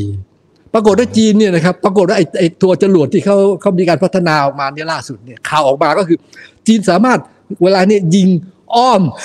ขึ้นมาทางทิศใต้นะครับ แล้วอันนี้ก็ไม่มีคือสหรัฐเปิดโล่งการที่จะมีอะไรป้องกันทางทิศใต้เนี่ยมันทำไม่ได้ เวลานี้กว่าจะจัดกระบวนการในการป้องกันได้อีกนะเพราะฉะนั้นในแง่เทคโนโลยีเนี่ยสหรัฐเนี่ยนะครับผมผมผมว่าเบรกยังไงเนี่ยก็เบรกจีนไม่ค่อยทันละแต่นะครับในแง่ของไอ้กระบวนการเดินหน้าในทางเศรษฐกิจเนี่ยเดิมเนี่ยจีนเนี่ยวิ่งเร็ว เพราะว่าทุกคนเนี่ยเปิดนะครับจีนก็อาศัย ความที่โลกเนี่ยเปิดในทุก ๆ ด้านเนี่ยนะครับ ก็ถืออาศัยเป็นประโยชน์เวลานี้มันก็จะอาศัยได้น้อยลง เพราะฉะนั้นยังไงยังไงเนี่ยการเดินหน้าของจีนมันก็ชะลอลงนะครับ แต่ว่าไม่รู้จะชะลอลงไปในลักษณะนึงจะเป็น hard landing หรือ soft landing ตรงนี้เราต้องคอยติดตามดูกัน ครับครับอ่าโอเค โอ้ฟังสนุกมาก ๆ เลยนะครับ ฟังเพลินเห็นภาพ คิดตามไปด้วยนะครับ เพื่อนๆนักลงทุนคนไหนที่อยากจะถามอะไรก็พิมพ์มาได้นะครับ จริงๆ หัวข้อเราในวันนี้เนี่ยอยากจะเรียนเชิญอาจารย์ธีรชัยวิเคราะห์ทั้งโลกและประเทศไทย แต่ผมเท่าที่ดูเวลา ผมว่าเราเราคุยกันฝั่งของต่างประเทศไปก่อนนะครับแล้วเดี๋ยวรอบหน้าเดี๋ยวผมขออนุญาตเรียนเชิญใหม่นะครับทีนี้ทางฝั่งของอเมริกาอ่าเมื่อกี้เมื่อกี้ไล่ไปยุโรปนะฮะแล้วก็มาจีนอเมริกาเนี่ยจริง ๆเขาก็เจอประเด็นอยู่เหมือนกันเรื่องของตางเงินเฟ้อนะครับนะฮะแล้วก็ทางฝั่งของเฟดเองเนี่ยอย่างที่อาจารย์ได้บอกไปนะครับว่า เนี่ยตอนนี้เขาก็พยายามจะขยับขยาย เช่น เดี๋ยวอาจจะมีการขึ้นดอกเบี้ย การดึงเงินออกจากระบบอะไรต่างๆเนี่ยนะครับ ซึ่งเดี๋ยวในวันสองวันนี้เดี๋ยวเขาจะมีการเปิดเผยตัวรายงานการประชุมออกมาด้วยอันนี้เดี๋ยวรอรุ้นกันอีกทีหนึ่งนะครับ แต่คำถามคือว่าตอนนี้เนี่ยทางฝั่งของบรรดานักวิเคราะห์นะครับบล็อกดังๆ หลาย ๆ เจ้า Bank of America นะครับหรือว่ามีอีกเจ้าสองเจ้านะครับที่เขาเริ่มปรับเป้าละในมุมของการที่บอกว่าจะขึ้นดอกเบี้ยครับก่อนหน้านี้ครับอาจารย์เทียชัย เราจะได้ยินบอกว่าเอ้ยเดี๋ยวน่าจะขึ้นสักสาสี่ครั้งน่าจะเอาเงินเฟ้ออยู่ แต่ระยะหลังเริ่มมีสองสามโบรกระดับโลกนะครับ บอกว่าเฮ้ยมันต้องไปถึงเจ็ดนะครับอาจารย์ โอ้โหครับคือถ้าในมุมของอาจารย์คิดว่ามันต้องประมาณไหนถึงจะเอาอยู่ หรือมันจะต้องเหมือนรอบนู้นเลยไหมครับ ที่มันขึ้นแบบดอกเบี้ยแบบมโหฬารถึงจะเอาอยู่ แล้วมันจะเป็นอันตรายที่เป็น side effect ที่จะย้อนกลับมาในมุมของเศรษฐกิจในมุมไหนบ้างครับตรงนี้นะครับเวลานี้เนี่ยผมคิดว่าทีมบริหารของเฟดเนี่ยนะครับก็เรียกว่าเผชิญปัญหาที่แก้ยาก ส่วนหนึ่งนี่คือเขาเหยียบคันเร่งเนี่ยนะครับ มาโน่นเลยสิบสองปีเนี่ยจนกระทั่งมาถึงไอ้ไอ้ไอ้ไอไอโควิดเนี่ยนะครับ ก่อนหน้าโควิดนั้นเนี่ย มันเหยียบคันเร่งมากไป ตั้งแต่ปี 2008เนี่ยวิกฤตแฮมเบอร์เกอร์ Lehman Brothers นะครับก็ก็แทนที่จะถอยกลับซะบ้าง ยอมให้เศรษฐกิจมันชะลอลงบ้างนะครับ ยอมให้มีการเคลียร์ปัญหาไอ้คนคนที่มันฐานะอ่อนเนี่ย ให้มันล้มลงไปบ้างเนี่ยก็เปล่าก็กลายเป็นอัดเข้ามาแล้วก็อุ้มมาตลอด มีอยู่ชุดมีอยู่ครั้งหนึ่งนะครับในปี 2018 เนี่ยที่ประธานเฟดคนเนี้ยนะครับเข้ามาแล้วก็บอกเอาไม่เอาแล้วต่อจากนี้ไปเนี่ยจะต้องปรับดอกเบี้ยนะครับไม่เอาใกล้ๆศูนย์ไม่เอาแล้วแล้วกลับสูงขึ้นมา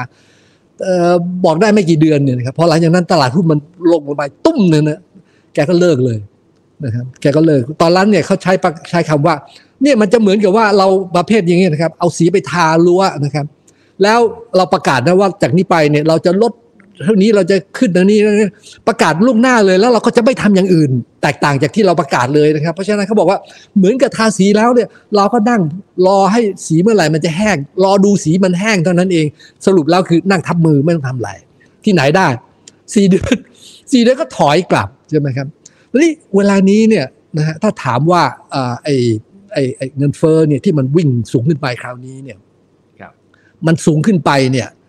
มันโดยฝีมือใคร ส่วนใหญ่เลยมันเกิดจากฝีมือของรัฐบาล เพราะว่ามีการแจกเงินเนี่ยแบบโปรยจากเฮลิคอปเตอร์เนี่ยนะครับ ซึ่งรัฐบาลของพลเอกประยุทธ์ท่านก็ก็ไปเลียนแบบมาด้วยเนี่ย ซึ่งอันเนี้ยอันเนี้ยอันเนี้ยยุ่งพอไปโปรยเงินลงมามากเนี่ยมันก็ไปเพิ่มกำลังซื้อ แต่ที่พอเพิ่มกำลังซื้อเกินกว่ากำลังผลิต ราคามันก็ต้องขึ้น อันนี้อันนี้เป็นจุดแรกเลย คือมันมาจากไอ้ตัวดีมานนะครับที่มันเกิดตรงนี้แล้วนี่อีกส่วนหนึ่งเนี่ยก็คือว่าไอ้ไอ้ตัวเฟดเนี่ยนะครับเขาก็เข้าไปดูแลอัดสภาพคล่องอันนี้ในอดีตนั้นเนี่ยเฟดอัดสภาพคล่องเนี่ยนะครับก็เน้นในเรื่องของการซื้อพันธบัตรรัฐบาล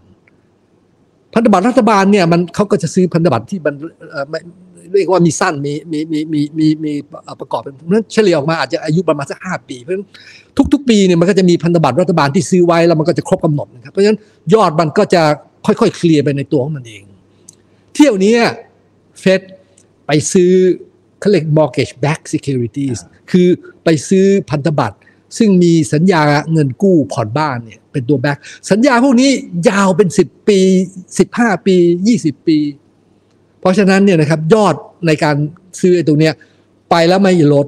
ไปแล้วเนี่ยมันเลยทำให้ไอ้ไอ้ไอ้ไอ้ตัวอัตราดอกเบี้ยในการกู้ซื้อบ้านเนี่ยต่ำต่ำเกินไป แล้วมันเลยทำให้ไอการกู้ซื้อบ้านเนี่ยบูม ราคาบ้านก็สูงพอราคาบ้านสูงเนี่ยไอ้ตรงเนี้ยมันก็แปลงออกมาเนี่ยนะครับเป็นค่าเช่า ซึ่งเป็นส่วนหนึ่งเนี่ยของอัตราเงินเฟอ้อซึ่งสูง แล้วพอมาถึงปีนี้นะครับ สิ้นปีเนี่ยเดือนพฤศจิกาเนี่ยสหรัฐเนี่ยมีการเลือกตั้งที่เขาเรียกว่า midterm การเลือกตั้งกลางกลางเทอมไอ้การเลือกตั้งกลางเทอมเนี่ยนะครับ โดยปกติเนี่ยที่ผ่านมาในอดีตนั้นเนี่ย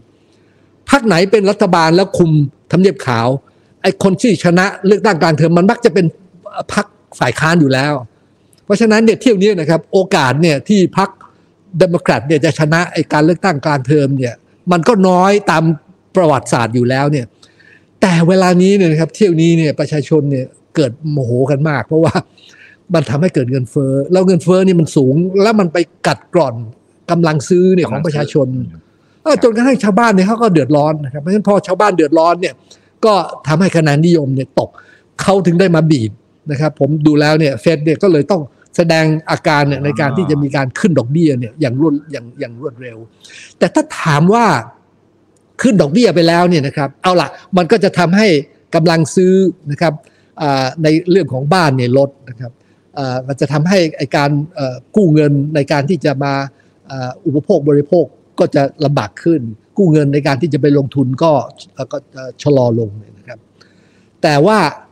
ที่ผ่านมานั้นเนี่ยนะครับไอ้ไอ้ต้นทุนในการที่ที่ที่มันสูงขึ้นเนี่ย มันส่วนหนึ่งมันเกิดจากการที่มันไปบูมกำลังซื้อแล้วมันไปออกไปที่ตัวนำเข้า โดยเฉพาะยิ่งนำเข้าจากจีนนะครับเพราะฉะนั้นตัวเลขส่งออกของประเทศจีนของประเทศเอเชียประเทศไทยอะไรบูมขึ้นมา มันก็เลยทำให้ไอ้การส่งสินค้าอะไรเดือดร้อนไปหมด เพราะว่าจำนวนไอ้ตู้คอนเทนเนอร์ที่จะต้องส่งมันอยู่ดีๆ มันเพิ่มขึ้นจากเดิมเนี่ย เป็น20 30 40เปอร์เซ็นต์เนี่ยนะครับ ตัวท่าเรือมันมันรับกันไม่ได้ นอกจากนี้เนี่ยนะครับขบวนการในการบริหารไอ้ไอ้โควิดเนี่ยในจีนเนี่ยเขาต้องเน้นเขาเรียก zero COVID เพราะว่าอะไร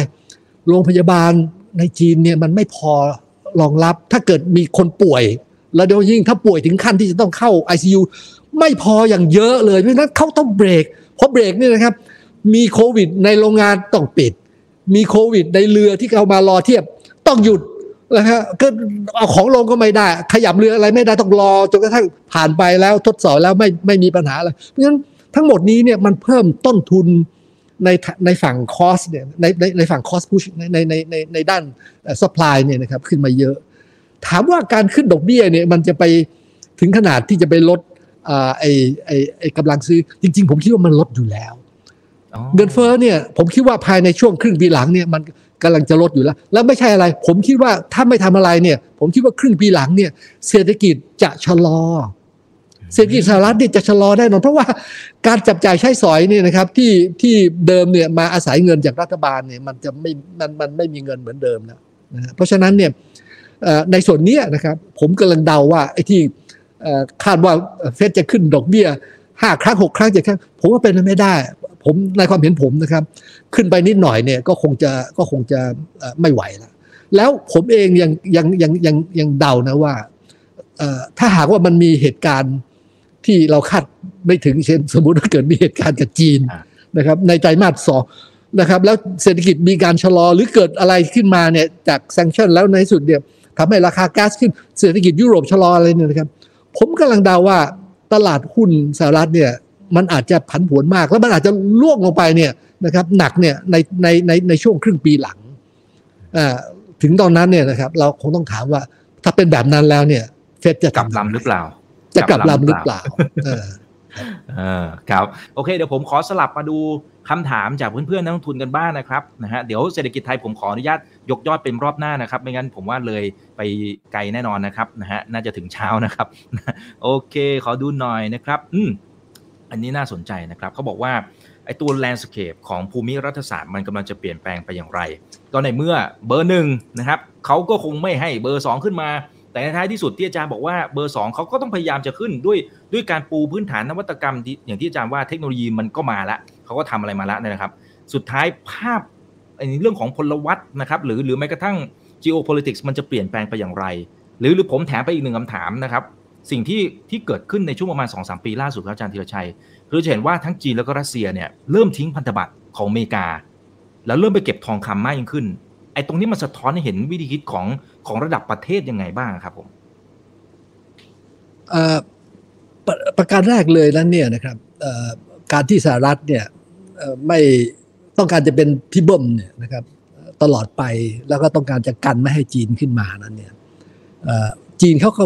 มีหมากเขาเองนะในการที่เขาจะแก้ลำดังนั้นเนี่ยสิ่งที่เราเห็นเนี่ยนะครับไอ้ one belt one road เนี่ยอันนี้เป็นหมากของเขาเนี่ยนะครับที่ออกมาแล้วเนี่ยพยายามที่จะมีการเชื่อมโยงทำให้ประเทศต่างๆนั้นเนี่ยมีการค้าขายกับจีนเนี่ยนะครับได้ได้สะดวกขึ้นง่ายขึ้นนะครับในส่วนของการค้าเนี่ยถ้าเราดูนะนะครับในย้อนกลับไปสักสัก สามสี่สิบปีนี่นะครับ ถ้าเราวาดเนี่ยเป็นประเทศแล้วก็ประเทศไหนประเทศอื่นเนี่ยที่ค้าขายกับประเทศนั้นเนี่ยนะครับโยงขึ้นมาเนี่ยเป็นแบบใยแมงมุมเนี่ยเราจะพบว่าในอดีตเนี่ยประเทศที่มีเส้นใยแมงมุมเข้าไปรวมศูนย์เนี่ยมากที่สุดคือสหรัฐสหรัฐนะครับมาบัดนี้ขณะนี้นะครับประเทศที่มีเส้นใยมุมเข้าไปเนี่ยจากทั่วโลกเลยเนี่ยมากที่สุดนี่คือจีน เพราะฉะนั้นอยู่ที่จีนเนี่ยที่เขาจะประคับประคองเนี่ยในการที่สร้างสัมพันธ์เนี่ยนะครับกับประเทศต่างๆเนี่ยเพื่อจะไม่ให้มีข้อคอรหาว่า ไปกระตุ้นเนี่ยให้ทำโครงการแล้วก็กลายเป็นหนี้จีนเนี่ยนะครับแล้วก็กลายเป็นจีนเนี่ยสามารถไปยึดไอ้ท่าเรือได้ไปอะไรได้เนี่ยนะครับเขาจะต้องแก้ปัญหาตรงนี้เนี่ยแก้ภาพพจน์ตรงนี้ให้มันอยู่ได้เนี่ยในลักษณะที่ว่า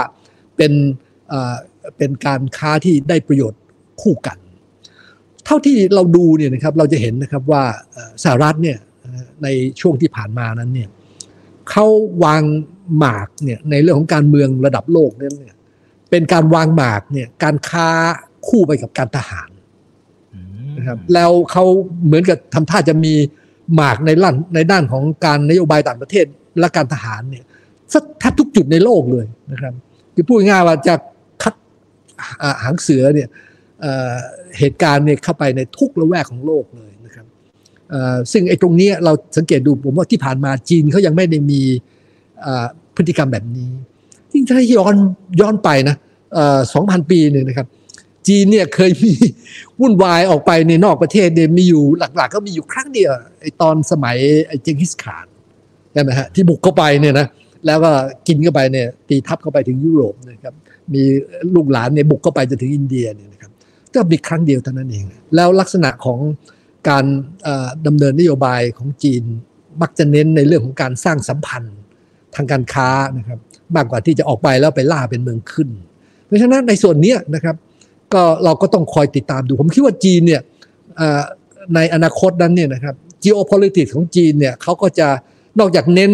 สร้างความสัมพันธ์กับประเทศต่างๆในทั่วโลกแล้วเนี่ยนะครับผ่านไอ้วันเบลวันโรดเนี่ยแต่เขา เดานะผมเดาว่าเขาจะสร้างสัมพันธ์มากเป็นพิเศษเนี่ยในในโลกของการค้าเนี่ยภายในเอเชีย ภายในภูมิภาคนี้เองนะครับ ซึ่งไอ้ตรงนี้ผมคิดว่าเป็นสิ่งที่เราต้องวางหมากเนี่ยคิดยุทธศาสตร์เนี่ยของเราเนี่ยในอนาคตเนี่ยว่าเราจะเชื่อมโยงกับจีนอย่างไรเนี่ยที่จะทำให้เราได้ประโยชน์สูงสุด โดยที่ยิ่งการเชื่อมโยงโดยใช้เงินสกุลที่เขาเรียกเป็นดิจิทัลหยวนนะครับเงินเงินเงินเงินที่เป็นเงินดิจิทัลเนี่ยของของของจีน นอกจากนี้เนี่ยเราจะเห็นนะครับว่าจีนแล้วรัสเซียนั้นเนี่ยนะครับที่ผ่านมาก็มีการลงทุนทองคำเนี่ยมากขึ้นเรื่อยการซื้อลงทุนในพันธบัตรรัฐบาลสหรัฐนั้นเนี่ยก็เวลานี้ก็มีแนวโน้มจะอั้นนะครับเพราะอะไร เพราะว่าเวลาเกิดการขัดแย้งกันเนี่ยนะครับทรัพย์สินที่อยู่ในสหรัฐสหรัฐเนี่ยเขาจะล็อกได้ เขาจะยึด นะครับ คือไม่รู้ว่าไม่ไม่ได้เอาไปเลย แต่ว่าเขาก็เบรกไว้ก่อน เหมือนอย่างเวลาเนี้ยนะครับ รัฐบาลตาลิบันที่เข้ามาในอัฟกานิสถานเนี่ยไอ้เงินสำรองที่อยู่ในอเมริกาเขาก็ไม่ให้นะครับ ทั้งที่เวลานี้มันก็เป็นรัฐบาลเหลืออยู่รัฐบาลเดียวแล้วเนี่ยเขาก็ไม่ให้นะครับ เพราะฉะนั้นเนี่ยกว่าจะให้ก็ต้องเจรจาขอร้องอะไรก็มันมีขั้นตอนอะไรต่างๆไปหมด เพราะฉะนั้นลักษณะของการลงทุนเนี่ยนะครับ มันก็จะหนีไปเป็นทองคำเนี่ยมากขึ้นนะครับไอ้ประเทศบางประเทศอย่างในในลาตินอเมริกาเอลซัลวาดอร์หนีไปเป็นคริปโตเลยนะครับหนีไปเป็นบิตคอยน์อย่างเงี้ยเป็นต้นคือพูดง่ายว่าพยายามหลบออกจากไอ้ไอ้สกุลดอลลาร์นอกจากนี้เนี่ยนะครับในแง่ของตัวไอ้สกุลดอลลาร์เองเนี่ยนะครับการตัดบัญชีเนี่ยไม่ว่าเราจะค้าขายกับใครในโลกนะ การตัดบัญชีระหว่างผมกับคุณอิกเนี่ยนะครับถ้าตัดเป็นดอลลาร์เนี่ยมันจะไปตัดที่แบงก์ในนิวยอร์กก็คุณอิกก็ต้องมีแบงก์แบงก์แบงก์หนึ่งในนิวยอร์กผมก็ต้องมีแบงก์อีกแบงก์ในนิวยอร์กแล้วมันก็ตัดกันในบัญชีที่นิวยอร์กนั่นแหละครับ เขาเห็นหมดสหรัฐเห็นหมด ติดตามส่องได้ตลอดเวลาเลยนั้นตรงนี้นะครับเนี่ยอาจจะเป็นสาเหตุที่ผมคิดว่า จีนเขาเลยจำเป็นจะต้องมีการเร่งพัฒนาระบบไอ้ดิจิตอลหยวนเนี่ย ที่หวังว่าปูพื้นเนี่ยครับในระยะยาวเนี่ยที่จะทำให้เขาสามารถจะค้าขายนะครับการออกมาแล้วเนี่ยไม่ไม่ไม่โดนไม่โดนจ้องไม่โดนคอยสังเกตการอยู่ อืมครับโอเคครับขอบคุณมากนะครับอ่ามีท่านอาจารย์คุณเจทีบอกว่าอาจารย์สุดยอดนะครับนะฮะคุณวรนุชบอกว่าได้ฟังอาจารย์หลายครั้งแล้วค่ะ ชอบทุกครั้งเลย ฟังง่ายสนุกได้สาระมากมายนะครับ ได้ข้อมูลทั้งประวัติศาสตร์ด้วยนะครับ แล้วก็เชื่อมโยงมาที่ปัจจุบันเห็นภาพเลยนะครับโอเคนะครับ น่าจะขออีกสัก2คำถามแล้วกันนะครับนะฮะอ่าตอนนี้เผื่อแป๊บเดียวนี้ 1 ชั่วโมงแล้วนะครับ คุณอ้อมหรือคุณออมผมไม่แน่ใจนะครับ อเมริกามีโอกาสที่จะล่ม เพราะว่าแก้วิกฤตไม่เหมือนไทยในตอนช่วงต้มยำกุ้งนะที่บริษัทล้มละลาย แล้วก็รัฐบาลไทยอาจจะมีการปล่อยให้ล้มไปเลยเออนี่น่าจะเป็นคอมเมนต์มากกว่านะครับ เดี๋ยวขอดูเออเป็นคำถามแล้วกันนะครับ อืมทำไมประเทศไทยถึงไม่สามารถพิมพ์ QE ได้บ้างอะครับอ่าคุณคุณพีนะฮะประเทศไทยนะครับถ้าถ้าประเทศไหนก็ตามเนี่ยนะครับอยากจะอยากจะ ทำ QE เนี่ยในในประเทศถ้าตราบใดที่ประเทศนั้นเนี่ยนะครับมีการพัฒนาตลาดพันธบัตรเนี่ยทำได้อยู่แล้วนะครับทำได้อยู่แล้ว เพียงแต่ว่าทำอย่างนั้นไปแล้วทำไปเพื่ออะไร เขาก็ต้องถามตัวเองนะครับ คือหลายๆประเทศนั้นเนี่ยขบวนการในการที่จะเพิ่มปริมาณเงินลดปริมาณเงิน มันมีหลายช่องทางอยู่นะครับ อย่างกรณีของสหรัฐนั้นเนี่ยช่องทางปกติเขาก็มี แต่บังเอิญเนี่ยเขา ต้องการทำ QE เพราะว่าคืออย่างนี้ครับธนาคารกลางเนี่ยของทุกประเทศเนี่ยปกติเนี่ยเวลาเขาจะชะลอเศรษฐกิจเขาก็จะขึ้นดอกเบี้ย ดอกเบี้ยที่ธนาคารกลางมีอิทธิพลเนี่ยคือดอกเบี้ยระยะสั้นเท่านั้นนะครับ บางประเทศคือดอกเบี้ยข้ามคืนนะครับ บางของไทยสมัยก่อนตอนแรกคือเป็นดอกเบี้ย 14 วัน เพราะฉะนั้นอิทธิพลของธนาคารกลางเนี่ยที่ปกติเนี่ยก็คือผ่านดอกเบี้ยระยะสั้น ส่วนดอกเบี้ยระยะยาวนั้นเนี่ยนะครับที่ผ่านมาคือเขาปล่อยให้เป็นเป็นไปตามกลไกตลาดแล้วนี่ไอเมียเนี่ยนะครับญี่ปุ่นเป็นคนเริ่มไอเดียที่บอกว่า เอ้ย ถ้าเป็นอย่างนี้นะเอสมมุติว่าเกิดเศรษฐกิจมันแย่นะครับเขาก็ไปลดดอกเบี้ยระยะสั้น แต่ปรากฏว่าดอกเบี้ยระยะยาวมันเกิดไม่ลดเขาลดดอกเบี้ยระยะสั้นเต็มที่แล้วนะครับจนกระทั่งเหลือศูนย์แล้ว ดอกเบี้ยระยะยาวก็ยังค้างเติ่งอยู่กลางอากาศอย่างนี้นะครับทำยังไงนั่นแหละญี่ปุ่นมันถึงได้ออกไอเดียมาบอกเอาถ้าอย่างนั้นไม่เป็นไรรัฐบาลก็ไอไอตัวแบงก์ชาติก็ไปซื้อนะครับเอาเงินออกมามาทำ QE ไปซื้อดอกเบี้ยไปไปไปซื้อไอตัวพันธบัตรระยะยาว เดี๋ยวดอกเบี้ยระยะยาวมันก็ลดลงมาก็คือความต้องการของเขาคือว่าลดดอกเบี้ยระยะสั้นอย่างเดียวไม่พอต้องการให้มันเร่งรีบนะครับเกิดผลเร็ว แล้วก็สำหรับบริษัทขนาดใหญ่ที่มีการกู้ยืมเงินจากตลาดโดยการออกพันธบัตรก็จะได้ออกพันธบัตรดอกเบี้ยต่ำลงก็ช่วยเลยทำ QE ไปลดดอกเบี้ยระยะยาว เท่านั้นเองครับครับผมโอเคนะครับโอ้สนุกมากนะครับออขอเป็นคำถามสุดท้ายแล้วกันนะครับ คือคอมเมนต์มาเยอะมากครับอาจารย์นะฮะคุณเอกสิทธิ์บอกได้ความรู้มากนะครับพี่แบงค์นะครับ พี่แบงค์สอนน้องนะครับแหมชื่อน่ารักมาก บอกว่า อนาคตดอลลาร์ในมุมมองของอาจารย์ธีรชัยเนี่ยมีโอกาสที่จะกลายเป็นแบงก์กงเต็กเลยไหมฮะ คือความหมายก็ก็อาจจะแทบจะไร้ค่า อะไรอย่างนั้นหรือเปล่านะครับ แล้วอเมริกาเขามีโอกาสที่จะใช้หนี้คืนไหมฮะที่ที่จานเกินไว้ตั้งแต่ตอนต้นว่า โอ้โหเนี่ยแค่แก้โควิดเนี่ยโอ้โหพิมพ์เงินกู้เงินอะไรมันเท่าไหร่เขาจะใช้เงินคืนได้หรือเปล่าในอดีตเนี่ยนะครับรัฐบาลสหรัฐเนี่ยเคยมีหนี้แบบเต็มไปหมดเลยเนี่ยนะครับ อยู่ครั้งหนึ่งก็คือช่วง ช่วงเกิดวิกฤตปี 1930 แล้วก็เข้ามาเนี่ยหลังที่มีการทำสงครามเนี่ยนะครับในช่วงสงครามโลกครั้งที่สองที่สหรัฐนี่เข้าไปนี่เต็มตัวสหรัฐใช้วิธียังไงรู้ไหมครับสหรัฐใช้วิธีปล่อยให้เงินมันเฟ้อเงินมันเฟ้อขึ้นมาเนี่ยก็คือใครเนี่ยนะครับถือพันธบัตรรัฐบาลสหรัฐกำลังซื้อก็หายไปในกลางอากาศ นะครับโดยตัวเองอาจจะไม่รู้ตัวนะเพราะว่าบางคนเขาอยู่ในอยู่ข้างในข้างในสหรัฐเนี่ยเขาก็ใช้อะไรต่างๆนี่เป็นดอลลาร์แต่ว่าถ้าออกมาข้างนอกเนี่ยนะครับกำลังซื้อมันหายไปโดยอัตโนมัติค่อยๆหายไปนะครับดังนั้นเนี่ยนี่คือลักษณะของการเคลียร์หนี้ไม่มีปัญญาจะลดหนี้ก็ก็ใช้วิธีปล่อยให้เงินมันเฟอ้อขึ้นมาแต่ที่พอเงินมันเฟอ้อขึ้นมาเนี่ยนะครับถึงจุดหนึ่งก็คือว่า GDP ก็ขึ้น ก็เลยกลายเป็นว่าโอ้ สามารถเก็บภาษีได้ทีหลังนะครับ แล้วก็ค่อยๆมาแล้วค่อยๆลดหนี้ในเวลาในปีนี้นะครับสิ่งที่เราต้องติดตามดูเนี่ยก็คือว่า เวลาเนี้ยเขาใช้จ่ายเยอะทางภาครัฐนะครับ รัฐบาลสหรัฐเนี่ยมีการใช้จ่ายเยอะแจกเงินโปรยจากเฮลิคอปเตอร์ เริ่มจากทรัมป์มาต่อด้วยไบเดน ทรัมป์ทำสองครั้งไบเดนมาต่อได้หนึ่งครั้งเนี่ยนะครับ เวลานี้ขาดดุลก็ประมาณแบบเบ้อเร่อเท่อท่าเนี่ย ตอนนี้ก็มี คำถามแล้วเขาจะเก็บภาษีเข้ามาหรือเปล่า เวลานี้การออกกฎหมายเพื่อจะเก็บภาษี มันก็ทำให้ไม่ไม่ popularก็พยายามจะดึงนะครับ ขณะเดียวกันเนี่ยนะครับนะถ้าหากว่าไม่เก็บภาษีเอาแล้วมันจะเอาเงินที่ไหนมาชำระหนี้ไอ้ตรงนี้นะครับคนอาจจะยังคิดไม่ออก แต่สมมุติว่าเกิดสมมุติว่านะครับเอาพูดง่ายๆว่า สมมุติว่าเกิดเดือน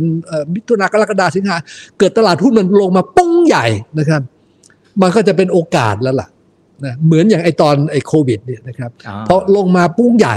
ก็จะเป็นโอกาสเป็นข้ออ้างที่ธนาคารกลางเฟดเขาก็บอก ต่อไปนี้ต้องกรีธาทับหันกลับนะครับปั๊มใหม่พิมพ์เงินใหม่นะครับ รัฐบาลสหรัฐก็บอกไม่รู้แล้วตอนนี้ยังไงก็ต้องช่วยช่วยกันไปก่อนอถ้าเป็นแบบนั้นเนี่ยนะครับ เงินดอลลาร์มันก็จะเฟอ้อค่าดอลลาร์มันก็จะอ่อน มันก็จะเป็นอย่างนี้ครับ คือคือพูดง่ายๆมองในแง่นี้เนี่ยนะครับ ถ้าหากว่าเราต้องคอยติดตามดูดูดูสภาพตลาด ถ้าเกิดเหตุการณ์แล้วออกมาแล้วพอจนตัวเขาก็ใช้วิธีพิมพ์เงิน